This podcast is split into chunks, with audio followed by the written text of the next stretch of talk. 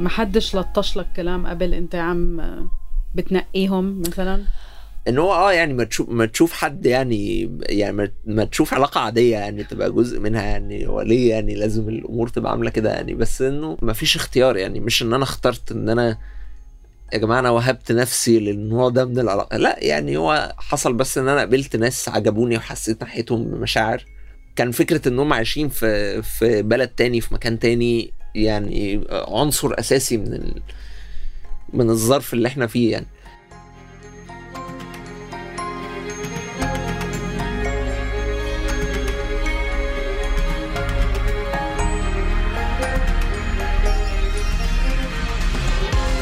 مرحبا، معكم فرح برقاوي، وهاي هي الحلقة الثانية من الموسم الرابع من بودكاست عين.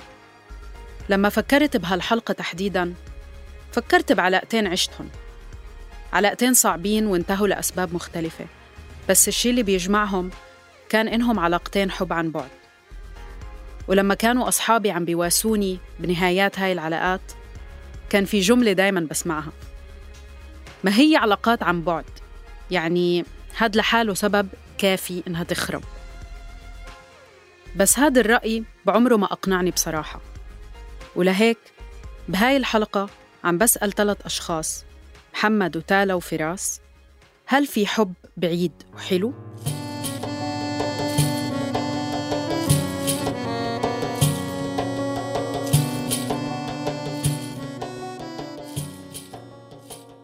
في نوع من الوصم بيلحق الناس اللي هي بتقدر تبقى في قتل بعيدة، وأنا بس بشوف إن هي يعني أولاً هو مش بالضرورة يبقى اختيار، بس هو كمان شيء بيحتمه حاجات كتير في حياتنا يعني، بيخليه اختيار طبيعي ومفهوم.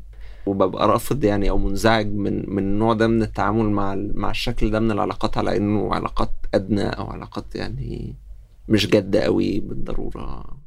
هذا صوت محمد، عمره 33 سنة وبيشتغل بالكتابة الأدبية والسينمائية والترجمة. حديث محمد عن الوصم اللي بيلاحق العلاقات البعيدة وإنها مش بالضرورة اختيار لأبناء جيلنا مش جاي من فراغ. بتقدروا تحكوا إنه هذا كان مثل قدر ومكتوب عليه، يعني بدأ من أول علاقة رومانسية عاشها وهو بأواخر المراهقة، علاقة بدأت وعاشت وانتهت على الإنترنت. يعني أول شيء اللي هو يعني إيه رومانسي فيه قدر من اللي هو الرايح جاي يعني، كان مع بنت مصرية كانت عايشة في أمريكا. هي طبعا يعني علاقتها بمصر بقى مختلفة تماما عن علاقتي بمصر يعني، مصر بالنسبة لها إيه أرض الأجازة، وأنا يعني طبعا يعني علاقتي بالبلد وقتها ما كانتش شبه ده خالص يعني. بس كان في يعني حاجه حبابه يعني في ان احنا نقعد نتكلم كده واعرف عن حياتها. انا مثلا ما كنتش فاهم خالص الجامعات في امريكا بتمشي ازاي، فهي في الوقت اللي احنا كنا بنتكلم فيه ده كانت قاعده تفضل بقى بان هي تروح تدرس ايه. وانا بالنسبه لي الاختيارات كانت بعيده عن بعض بشكل يعني ما كانش مفسر، لانه يعني ايه ده، مفيش علمي وادبي وكده يعني، مفيش حاجات بتاهل لنوع معين من الكليات تحديدا او كده. ف يعني الموضوع قعد 3 سنين ومراسلات بقى وكلام بقى يعني غريب جدا. عمركم شفتوا بعض؟ لا، عمرنا ما تقابلنا. من بعدها دخل محمد بعلاقات مشابهة، سواء مع بنات عايشين جوا مصر أو عايشين برا، بس هاي العلاقات ظلت محدودة بالعالم الافتراضي. يعني بالنسبة لمحمد كان الإنترنت والمسافة الناتجة عنه مساحة مريحة وممتعة لبدء هاي العلاقات. يعني الأكيد إن أنا ما كنتش نوع الولاد المثير للاهتمام بالنسبة للبنات في أوسطنا يعني، سواء في دفعتي في المدرسة أو بعد كده في الكلية. محمد كان مهتم بالقراءة والسينما على عكس كتير من زملائه المراهقين وقتها، كانوا يعني أكتر مهتمين بالرياضة أو إظهار القوة وأحياناً العنف. من هون غرف الدردشة اللي انتشرت بهديك الفترة كانت بالنسبة لمحمد عالم بياخده على عوالم تانية، وهو قاعد ببيته بحي الدقي في القاهرة. وبما إنه الشيء الوحيد اللي فيك تعيشه مع شخص بيحكي معك من ورا شاشة هو إنك تتبادل معه القصص والأفكار وتصوراتك حول العالم، اكتشف محمد شوي شوي إنه أكتر شيء ممكن يجذبه لشخصية ما بشكل رومانسي هو الإعجاب بأفكارها وكيف بتعبر عن حالها وعن محيطها وعن عالمها. ومقابل هذا الإعجاب ما كان كتير عم يهتم بالمسافة أو بصعوبة اللقاء. لكن بلحظة ما صار في تحول بقصص محمد. تعرف على بنت جديدة، البنت كانت من فلسطين، والعلاقة كما هو متوقع بدأت أونلاين، بس هالمرة قرر محمد والصبية إنهم يلتقوا. وطبعاً لقائهم كان كتير صعب من ناحية الحدود وتعقيدات السفر والإقامة والتكاليف وغيرها من التفاصيل. الوضع الإقليمي ما بيسمح إنه نبقى سوا، الوضع الإقليمي منعنا نشم شوية هوا. علاقة محمد بصاحبته هاي كملت عن بعد مدة بتقارب السنتين، لكن برغم الأحاديث اللي ما بتخلص والاهتمامات المشتركة اللي جذبتهم بالأصل لبعض، عاشت العلاقة تقلبات عنيفة. كان في توتر كبير مرتبط بترتيب اللقاء الصعب بمكان وسط بين مصر وفلسطين، بالإضافة طبعاً لتكاليف السفر. بوقت محمد كان دخله محدود ومش مستقل بالشكل الكافي، ومع الوقت زاد التوتر والضغط على العلاقة. اللقاءات القليلة والسريعة ما سمحت لمحمد وصاحبته إنهم يعيشوا خبرات وذكريات مشتركة تعمل أساس قوي لعلاقة تقدر تكمل. وهون أخذ محمد قرار الانفصال. الانفصال عموما حاجة مؤلمة جدا، بس هو يعني كان بيسهل الموضوع قوي إن أنا مش هقابلها. يعني الوقت اللي أنا عشت فيه مع آلام الانفصال ده كان وقت يعني مختصر جدا بالنسبة للحاجات اللي أنا مريت بيها، اللي فيها بقى احتمال إن أنت تقابل الشخص وتشوفه وأصلا مدى تمثلك لألمه، يعني مدى إحساسك بالوجيعة اللي أنت تسببت فيها للشخص. يعني لأن هو الموضوع يعني في قدر كبير منه افتراض، يعني حقيقة يعني. وهيك انتهت هاي العلاقة على أمل إنه يقابل شخص يقدر يعيش معه تجربة أفضل، بس إنه الدنيا تبطل تبعت بوجهه علاقات بعيدة؟ أبداً. بعد هالعلاقة تعرف محمد على صبية تانية. التعارف صار وجهاً لوجه هالمرة من خلال أصدقاء، بس هي كمان طلعت عايشة ببلد تاني، وبعد سنة من علاقة عن بعد انتقلت على القاهرة. وهون كان في فرصة لاختبار التواصل والحياة المشتركة على أرض الواقع. وخلال سنة عاشوها بنفس المدينة اكتشفوا بينهم مجموعة من الاختلافات اللي أدت لأنهم ينفصلوا.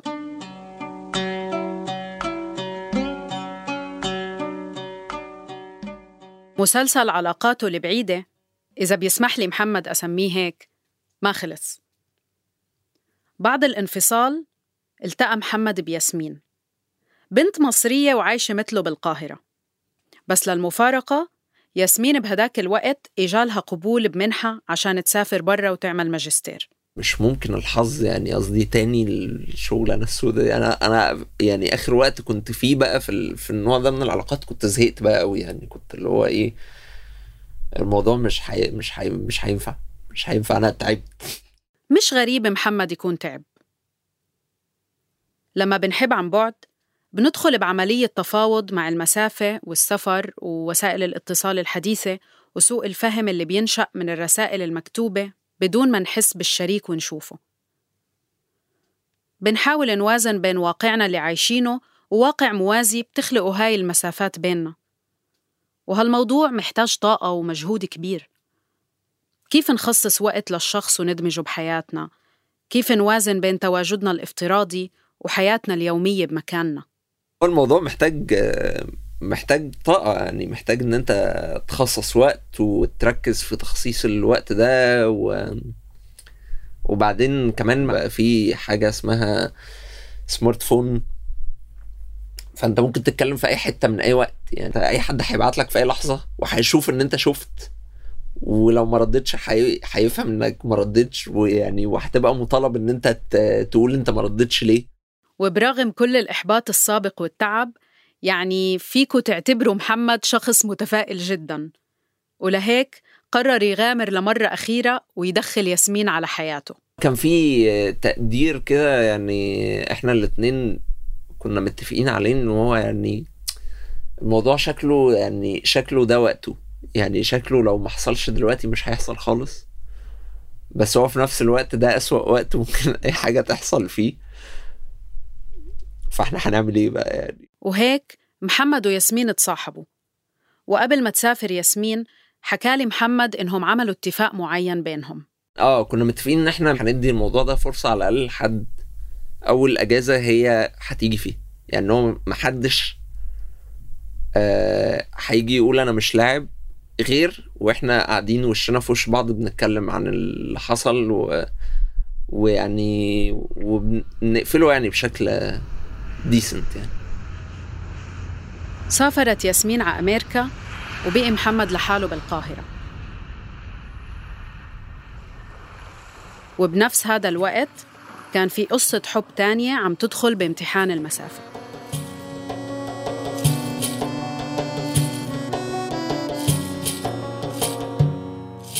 بحب أغيب واسيب مكاني غريب، أحب أغيب واسيب مكاني غريب. كان في علاقة طردية مع البعد، كل ما بعدنا عن بعض كل ما تقربنا لبعض أكتر، وهذا الإشي مع الوقت كنت خايفة منه عشان صرت أحس إنه يمكن لازم أضلني بعيدة عنه، فما كنتش عارفة إذا يعني رجعنا عشنا في نفس البلد رح نكون هالقد قراب زي ما كنا قراب لما كنا بعاد عن بعض. هاي تالا، عمرها اليوم تقريباً 26 سنة، وعم تحكي لي مش بس عن علاقتها بحبيبها باسم، لأ كمان عن علاقتها المعقدة مع المسافة. هي من عمان وهو من القاهرة، بس التقوا بلبنان وهم بيدرسوا بالجامعة. كان عمرهم 19 سنة وكانوا عايشين بجبيل، ومن هناك بلشت قصة حبهم ومغامرتهم مع المسافة. بالبداية كانت علاقة شوي فيها يعني صعوبات، أنا كنت عم أمر بظرف صعب في حياتي، فكنت أنا نفسي مش مستقرة لا نفسيا ولا عاطفيا، يعني كتير كان في تردد من ناحيتي. بعدين شوي شوي أنا نقلت على بيروت، فبعدنا عن بعض، يعني كنا عايشين نفس المدينة، صرنا بعاد عن بعض تقريبا ساعة ونص بالسيارة، واكتشفت إنه أول ما بعدت عنه صار عندي شوق إني أشوفه كل أسبوع، صار في علاقة مبنية على التواصل وعلى التفاهم أكتر. بعدين كل واحد رجع على بلده، فالمسافة كمان بعدت أكتر وأكتر، وصرنا نشوف بعض مرة كل تقريبا 3 أو 4 شهور. وبرضه كل ما بعدت المسافة كل ما أنا صرت حبة أكتر، وكل ما كانت العلاقة بتاعتنا مبنية على تفاهم وتواصل، يعني مبني على الحكي ومبني على التفاهم. ما فينا نختلف إنه البعد صعب ومكلف، بس أوقات هذا البعد بيخلق لنا فرصة نستكشف ونكون حالنا بشكل مستقل عن شركائنا، وهالشي صعب يصير بسلاسة لو إحنا عايشين بنفس المكان، وتحديداً بمجتمعاتنا وفي محيط عائلاتنا الفضولية والزنانة. ولهيك المسافة نفسها ما كانت تحدي بالنسبة لتالا، بالعكس المسافة كيف هي بتشوفها كانت سبب كبير في نمو علاقتها وإغناء إحساسها بالأمان. أنا ما حسيتها كمان مشكلة عشان إحنا كنا صغار، وأنا كنت بدي حريتي وبدي مساحتي، فحسيت إن هذا إشي بالعكس يعني عاد علينا بأثر إيجابي أنا وياه، عشان هو كمان كان صغير، فادالنا حريه انه احنا نكتشف حالنا اكتر، انه انا اطور حالي مثلا بمهنتي مع اصدقائي مع يعني ببلدي بشكل مستقل عنه. وادينا بنتساهر وتريني مش قادر، وادينا بنتساهر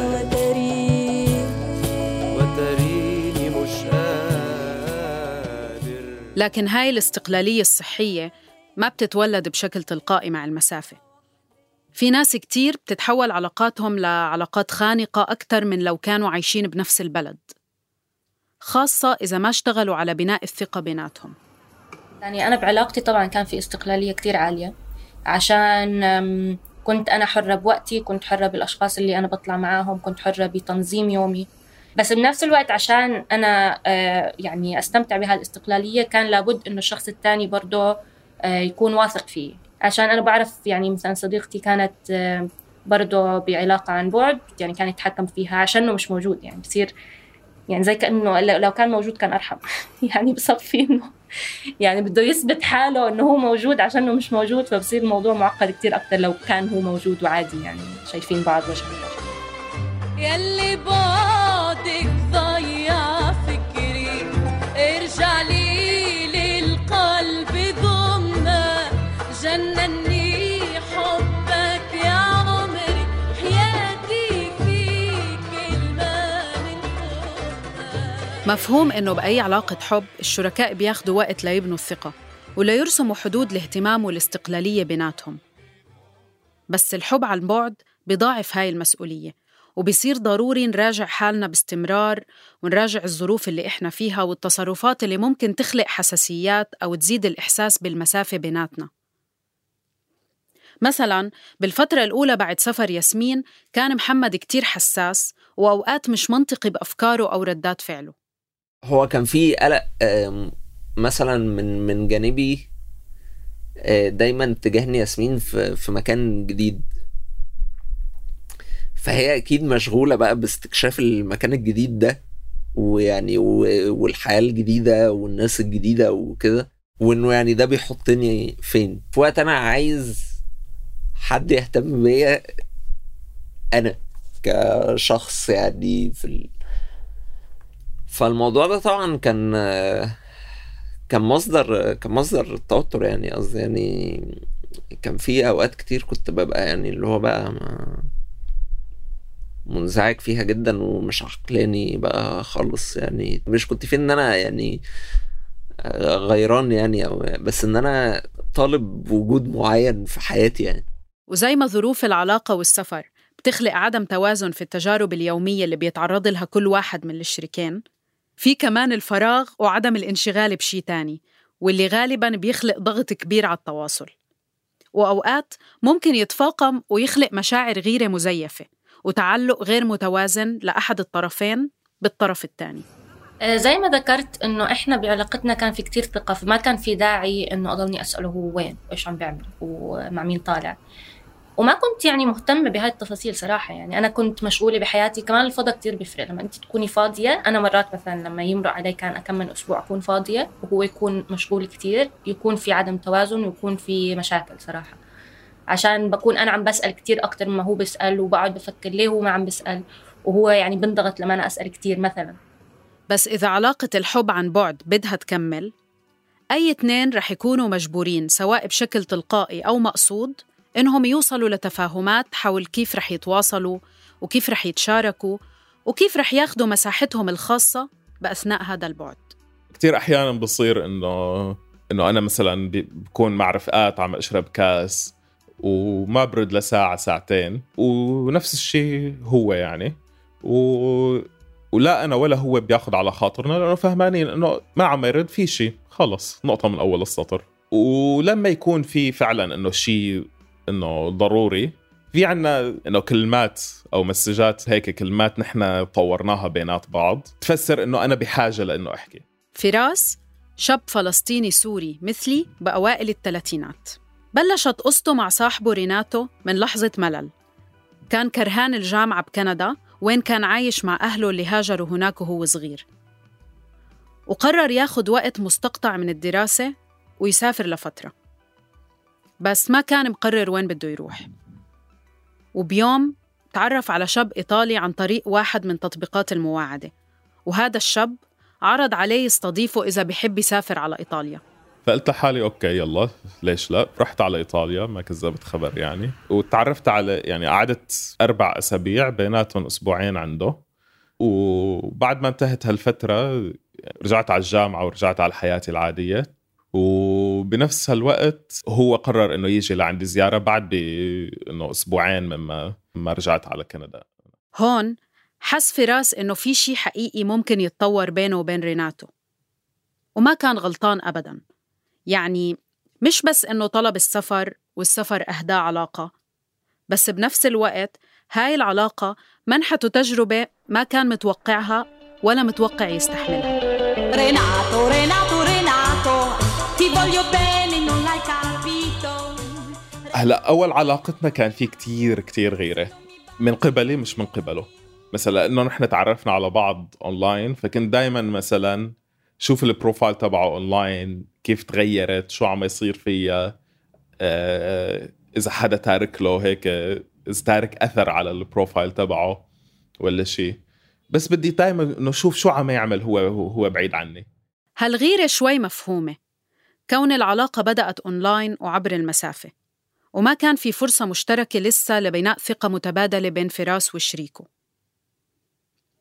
بس الطريقة اللي أدرك فيها فراس هاي الغيرة وكيف تعاملوا معها هو وريناتو مش طريقة كل الناس بتتجرأ تجربها، أو يمكن بتجربها بس ما بتستحملها، أو كالعادة ما بنسمع عنها بمجتمعاتنا. بالآخر استنتجت أنه يعني هالإشي عم يحرق أعصابي كتير، وليش عم يحرق أعصابي؟ خلينا نحكي بالموضوع. ووقتها قررنا أنه خلينا نفتح العلاقة، يعني ما بصير أنه خلينا نكون صريحين شو طبيعة علاقتنا وحاجاتنا الجنسية. وكمان يعني هو ما كان خياري، كان شيء كنت يعني تقريبا يعني كنت مجبر عليه. كان الخيار يا أما مننهي العلاقة يا أما منفتحها. بالأول فراس كان رافض هذا الخيار تماما، يمكن عشان بغار أو ما عنده خبرة بهاي النوع من العلاقات، بس لسبب ما قرر إنه يتحدى قلقه وخوفه ويجرب لمدة شهر. إنه كنت يعني على وشك إنه قرر إنه لا خلص ما بدي، إنه أنت بسبيلك وأنا بسبيلي. بس بالآخر قررت إنه ليش لا، إنه خلينا إنه نجربه لمدة شهر، وهالشهر ضاين لحد هلأ. يعني لما خلص جامعة جرب فراس ينقل على إيطاليا ويعيش مع صاحبه هناك، بس وضع البلد الاقتصادي ما كان بيسمح بفرص عمل جيدة. بنفس الوقت ريناتو حياته كلها بإيطاليا وصعب يترك أهله اللي بيقدم لهم دعم.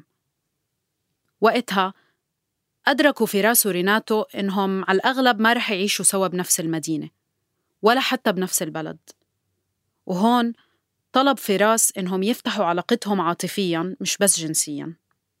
بالنسبة إله البعد مش بس بيحرمه من التواجد الجسدي مع شخص، بس كمان بيحرمه من احتياجات عاطفية. عملنا اتفاق وقلت له إنه أوكي أنا بدي أشوف ناس تانيين، يعني علاقتنا بعدها موجودة وبعدها إلى أهميتها بالنسبة لي، بس بنفس الوقت يعني أنا بفضل إنه نفتح العلاقة عاطفياً وأقدر لبع حاجاتي العاطفية بالناس تانيين، لأنك أنت مش موجود معي طول الوقت. علاقة فراس وريناتو انتقلت من علاقة مغلقة تماماً لعلاقة مفتوحة عاطفياً، مليانة مشاركة ومساحات استقلال مختلفة، مع حفاظهم على الالتزام الشديد تجاه بعض. التزام خلى العلاقة عن بعد نفسها ما تخلص لهلأ، ويمكن عمرها ما تخلص. إنه ما كنت بتخيل حالي إنه بحياتي ممكن أوصل لعلاقة طول 10 سنين، وخصوصي إنه بين الرجال. قليلة كتير العلاقات اللي بتضاين فترة طويلة،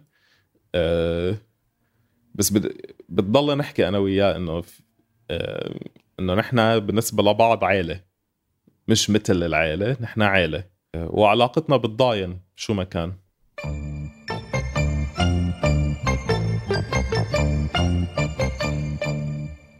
بس أغلب القصص اللي بنعيشها أو بنسمعها بيكون البعد فيها عامل مؤقت، فترة بيحاول الشريكين فيها يحافظوا على العلاقة بأي شكل ممكن ليجي اليوم اللي يقدروا فيه يعيشوا بمكان واحد.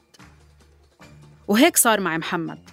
برغم إنه شهور السفر الأولى كانت أكبر اختبار لعلاقته بياسمين، إلا إنه أثناء أول زيارة لياسمين قدروا يحكوا ويتفاهموا على معظم اختلافاتهم، ووصلوا لتفاهمات مشتركة خلتهم يستحملوا 1.5 سنة كمان من البعد، لحد ما هي ترجع على القاهرة وبعدها ب2 سنين يتزوجوا. سلامات سلامات يا حبيبنا يا بلدي، سلامات سلامات سلامات.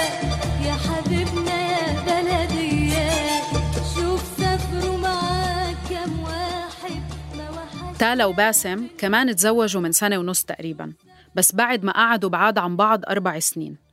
ومع إنه ظروف العلاقة بالبعد ما كانت مجهدة كتير بالنسبة إلهم، التحدي الأكبر خلال علاقتهم البعيدة كان تبرير سفر تالا على مصر، لأنها امرأة ورايحة تشوف حبيبها لحالها. من ناحية كان أسهل إنه أنا أروح على مصر عشان فرق العملة، أنا كتير أرخص لي أروح على مصر من ما هو يجي على الأردن.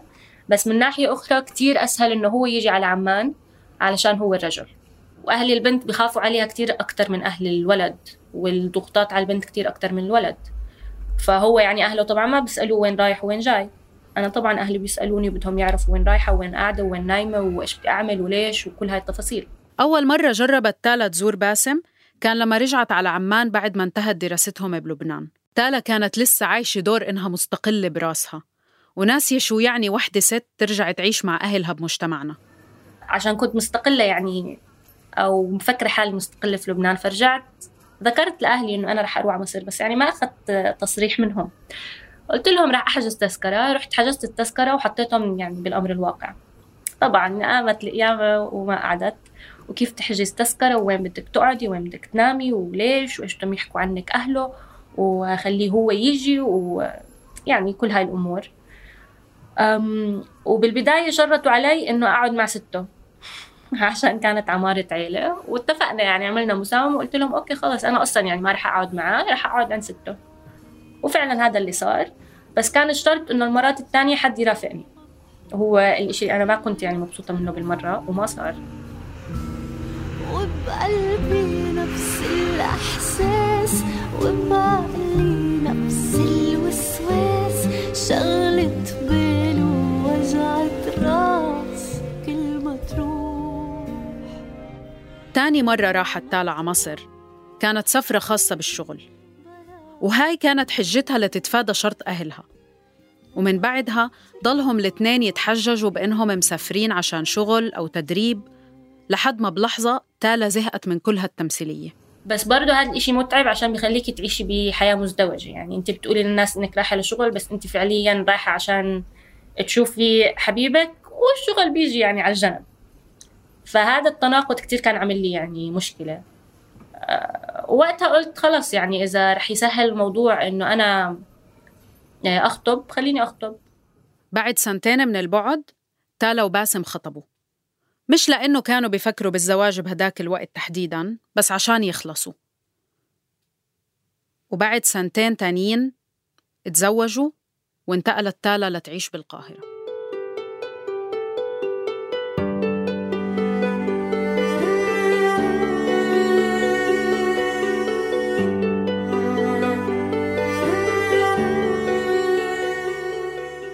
في شغلة أخيرة ما بينفع نتجاهلها لما منحكي عن الحب عن بعد، وهي فترات اللقاء المؤقتة والمسروقة من هالمسافة اللي بتفرقنا عن الحبيبة أو الحبيب.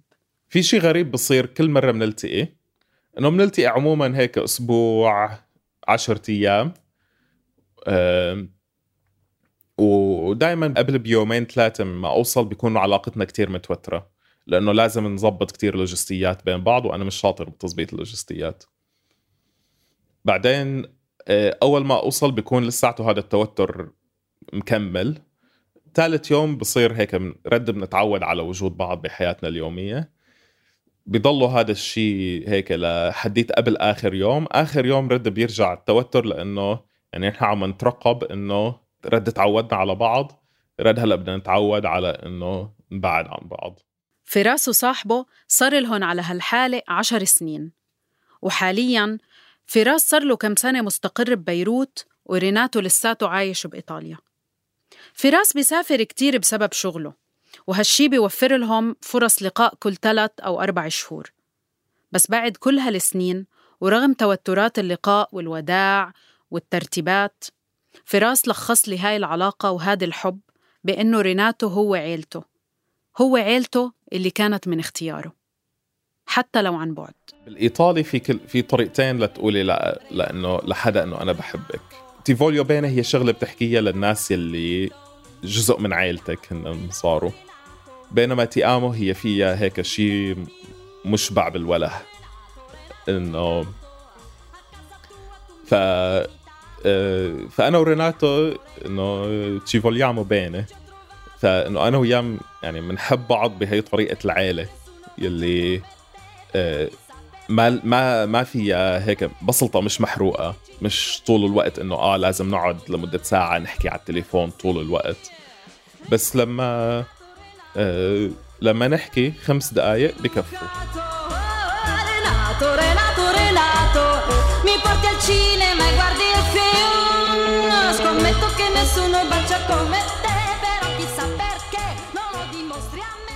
توترات اللقاءات القصيرة مش بس بتخلقها ترتيبات السفر، ومش بس عشان هاي اللقاءات رح ترجع تخلص. لما بنتعود على المسافة بتصير أحياناً جزء منا، جزء من علاقتنا، جزء من يومياتنا، وبتصير أوقات أسهل من اللقاء نفسه. أكتر شيء كنت أرتبك منه كنت لما أجي أزوره في مصر، وأنا مش متعودة أنه أقعد كتير بالسيارة. بعمان يعني المسافات كتير قريبة لبعض، بمصر يعني ممكن أقل مشوار نص ساعة، وإحنا متعودين بس نحكي مع بعض زي ما قلت لك. يعني لما يكون حب عن بعد أنا بس بقدر أحكي معه، ببعت له صورة، ببعت له فيديو عن مثلا الطلعة اللي أنا طالعتها، بس يعني التواصل مبني على التواصل الشفهي، خلينا نحكي. فلما كنت أجي على مصر وكنا نقعد بالسيارة يعني ساعات، كنت أرتبك. أول ما يخلص الحكي كنت أحس إنه أوكي، يعني ما في إشي نحكي عنه، يعني إحنا مش لبعض، يعني في خلل بالعلاقة عشان ما في إشي نحكي عنه. العلاقة صارت مبنية كتير على الحكي، لدرجة إنه لما بطل في حكي صرت أخاف. بس بعدين اكتشفت إنه هذا إشي كتير طبيعي، وبالعكس يعني بلشت أحاول أستمتع بهذا الهدوء أو بهذا الملل، إذا بقدر أحكي، اللي هو يعني مش ضروري دائما يكون في أكشن، يكون في إشي نحكي لبعض، عادي. صعب نختصر الحب عن بعد لأنه بطبيعته في مسافة، والمسافة بتخلق عوالم وتجارب وقصص ما بنقدر نتجاهلها. كيف بنحكي؟ كيف بنحل المشاكل؟ كيف بنقضي وقتنا لحالنا؟ وكيف بنشرك اللي بنحبها أو اللي بنحبه ببعض التفاصيل؟ وكيف ما بنقول لهم عن بعض التفاصيل؟ وبالآخر لوين بدنا نروح؟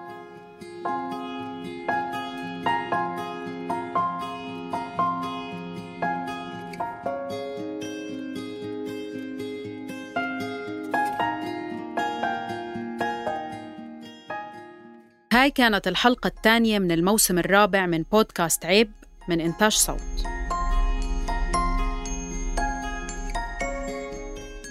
وصحيح، الحب عن بعد بشكله المجرد لا هو محرم ولا هو عيب، بس الحيل اللي بنلجأ لها والخيارات اللي بناخدها وإحنا بعلاقات عن بعد هي اللي لسه جزء كبير من المجتمع ما بيحكي فيها، بيطنشها، وأوقات بيعتبرها عيب. غيرنا أسماء بعض الأشخاص بهالحلقة بناءً على طلبهم. إذا بدكم تعرفوا أكتر عن الأغاني والموسيقى اللي طلعت معنا بالحلقة بتلاقوا معلوماتها بالوصف المرافق. هاي الحلقة كانت من إعدادي وتقديمي أنا فرح برقاوي، مونتاج تيسير قباني، وتحرير صابرين طاها. شارك في إنتاج الموسم الرابع من بودكاست عيب كل من آية علي ومرام النبالي وجنى قزاز.